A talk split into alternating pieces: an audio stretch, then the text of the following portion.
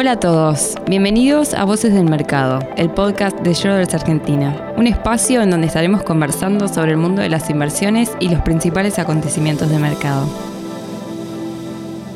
Hola a todos, soy Mariano Fiorito, Country Head de Schroders para Argentina y Uruguay y les doy la bienvenida al podcast de Schroders Argentina. Y yo soy Juan Cruz Lekovic, Fund Manager y Estratega de Schroders en Buenos Aires.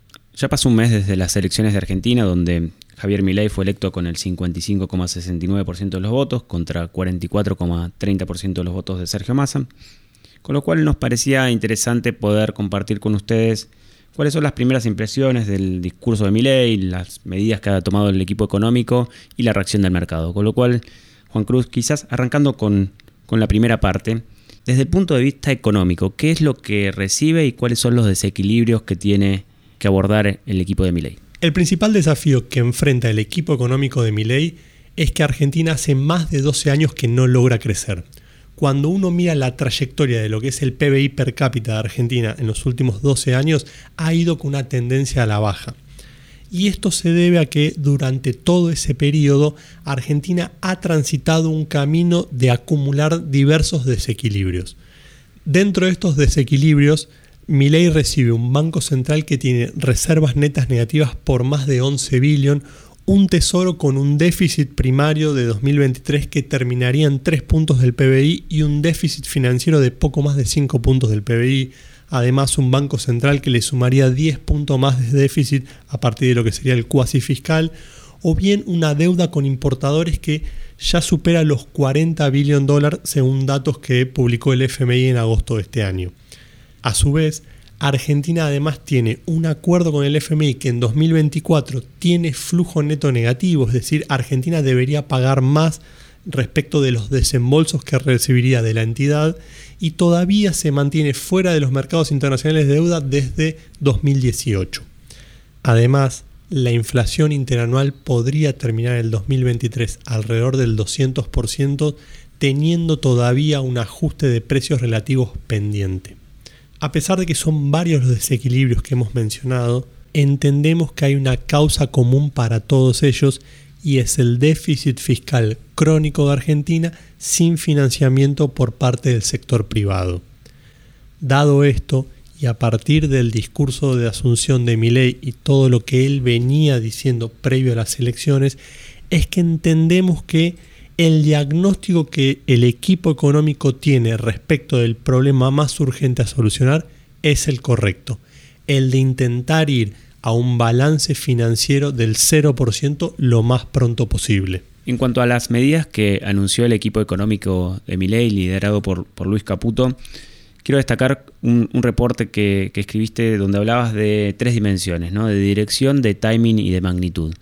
¿Puedes profundizar un poquito de por qué consideras que la dirección es la correcta, el timing es el correcto y que la magnitud es una gran incógnita? Cuando Caputo anuncia las primeras medidas económicas de este gobierno, también pone el foco en lo que es el déficit fiscal de Argentina.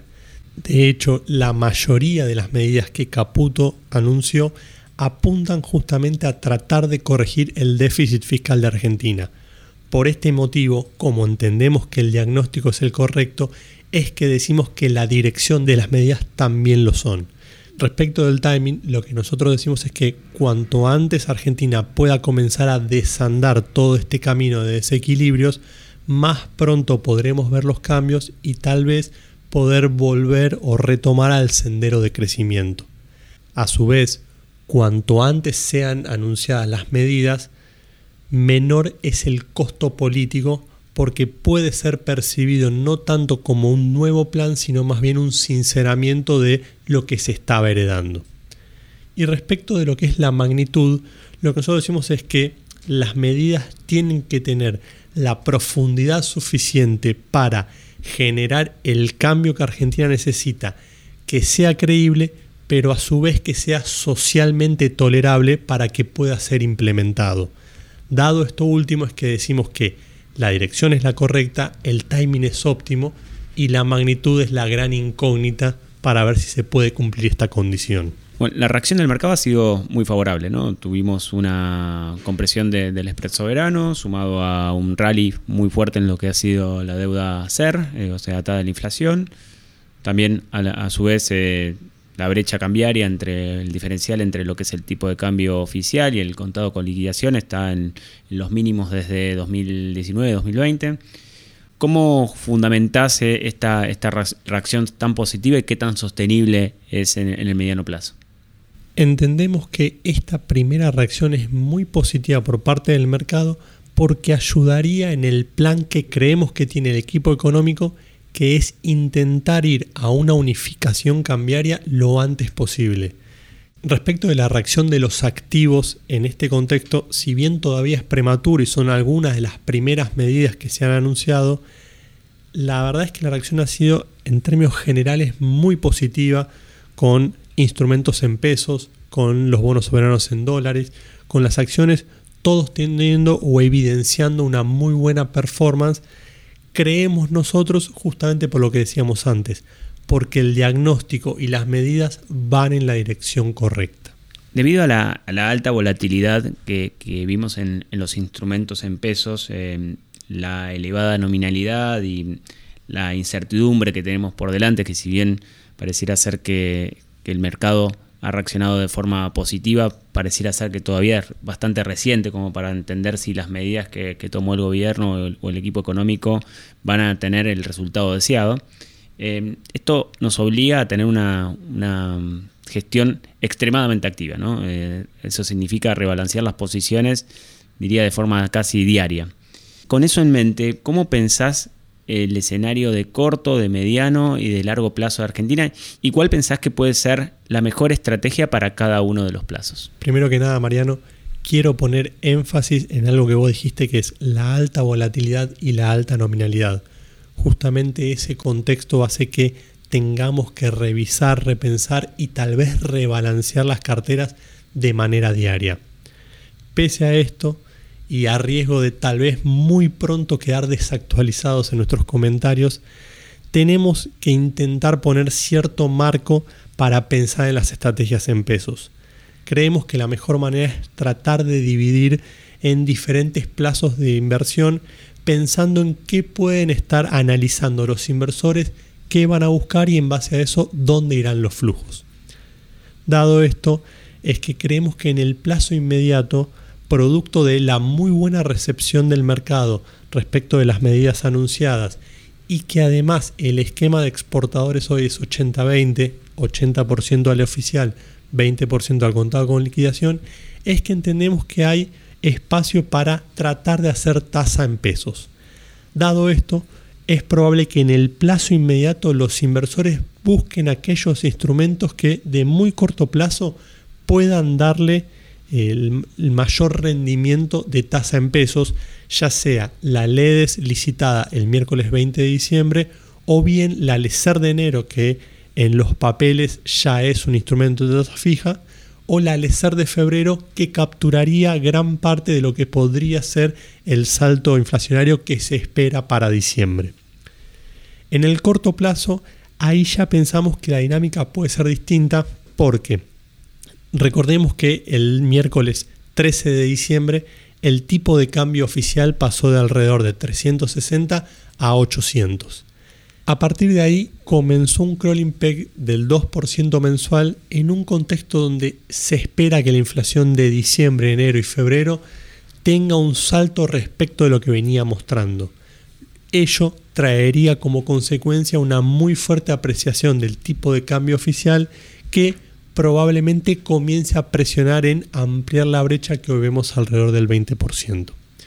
En un escenario virtuoso, creemos que se intentará cerrar la brecha lo antes posible, tal vez, si están dadas las condiciones, se intente antes de la cosecha gruesa, y eso podría venir de la mano, como decíamos antes, de un salto en el tipo de cambio, pero de una magnitud menor. Por este motivo, creemos que para el corto plazo, es decir, abril, junio de 2024, tal vez los instrumentos Dollar Link, partiendo de estos niveles de evaluación, terminen dando un retorno total superior al de los CER. Los CER hoy cotizan en niveles de menos 50, menos 60, menos 40 de tasa, dependiendo en qué parte de la curva uno se posicione, mientras que los Dollar Link, por ejemplo el TB24, ofrece una tasa de más de 50%. En ese mix de tasas y pensando en un esquema de unificación cambiaria, es probable que los dólar link en el corto plazo, o es esperable que los dólar link en el corto plazo tengan un retorno total superior. Ahora bien, si estiramos un poco más el plazo de inversión y pensamos más en el mediano o largo plazo, nosotros seguimos viendo en los bonos soberanos en dólares la relación riesgo-retorno más atractiva de todo el universo de instrumentos invertibles dentro de lo que es Argentina. Esto se debe principalmente a que nosotros creemos que existen tres escenarios posibles, el de un default largo como ocurrió entre 2001 y 2010, el de una nueva reestructuración o el que nosotros denominamos liability management, que es el de intentar volver a los mercados internacionales de deuda para ir refinanciando parte o la totalidad de los vencimientos. En este mix de escenarios, lo que nosotros vemos es que los bonos cotizan con paridades lo suficientemente bajas para tener un downside acotado, pero a su vez para tener un potencial upside más que considerable, tanto en el escenario de reestructuración amigable como el de liability management. Qué importante va a ser la, gestión activa en este ciclo con la volatilidad del precio de los activos y cambios y noticias y, bueno, sucesos que nos van a hacer rebalancear la cartera de forma más frecuente. Para culminar, em, Sé que tenés una cobertura del mercado internacional donde haces mucho foco en lo que es la Reserva Federal y también en cómo esto impacta en Latinoamérica, pero siempre es importante analizar eh, lo, que, lo que está sucediendo en, los mercados globales. ¿Cómo pensás que la decisión de la Reserva Federal puede llegar a impactar de forma favorable o no en, en lo que es la dinámica de Argentina?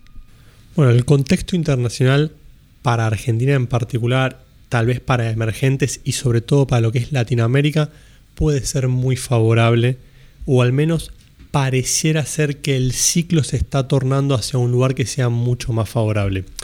Digo esto porque 2021, 2022 y parte de 2023 el foco de los inversores y los bancos centrales estaba puesto en la inflación, en cómo aceleraba y cómo reaccionaban rápido y muy fuerte subiendo las tasas para tratar de combatir justamente esta suba de precios. A partir de 2023 se vio una muy fuerte baja de la inflación y varios bancos centrales ya han pausado las subas y han comenzado a bajar. Cuando uno mira el ciclo de política monetaria global, pareciera estar pegando la vuelta y hoy son más los bancos que están bajando la tasa respecto de aquellos que la están subiendo. Si miramos puntualmente a la Reserva Federal, en la última reunión de diciembre el mensaje que dio fue más laxo del que esperaba el mercado. En particular, creo que hubieron dos factores que marcaron justamente esto de una Reserva Federal más laxa. Las proyecciones económicas y la posterior conferencia de prensa. Las proyecciones económicas mostraron que la inflación en 2024 bajaría hacia el objetivo de la Fed, pero a su vez el desempleo se ubicaría alrededor del 4% con una actividad económica creciendo al 1,4%. Es decir, se estaría materializando el soft landing que comenzamos a hablar durante este 2023.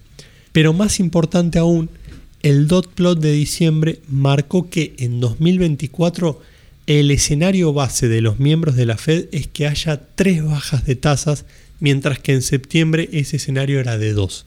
Es decir, ahora la Fed ve un contexto donde puede ser más laxa de lo que creía en septiembre, dado que la inflación así lo ha ido convalidando.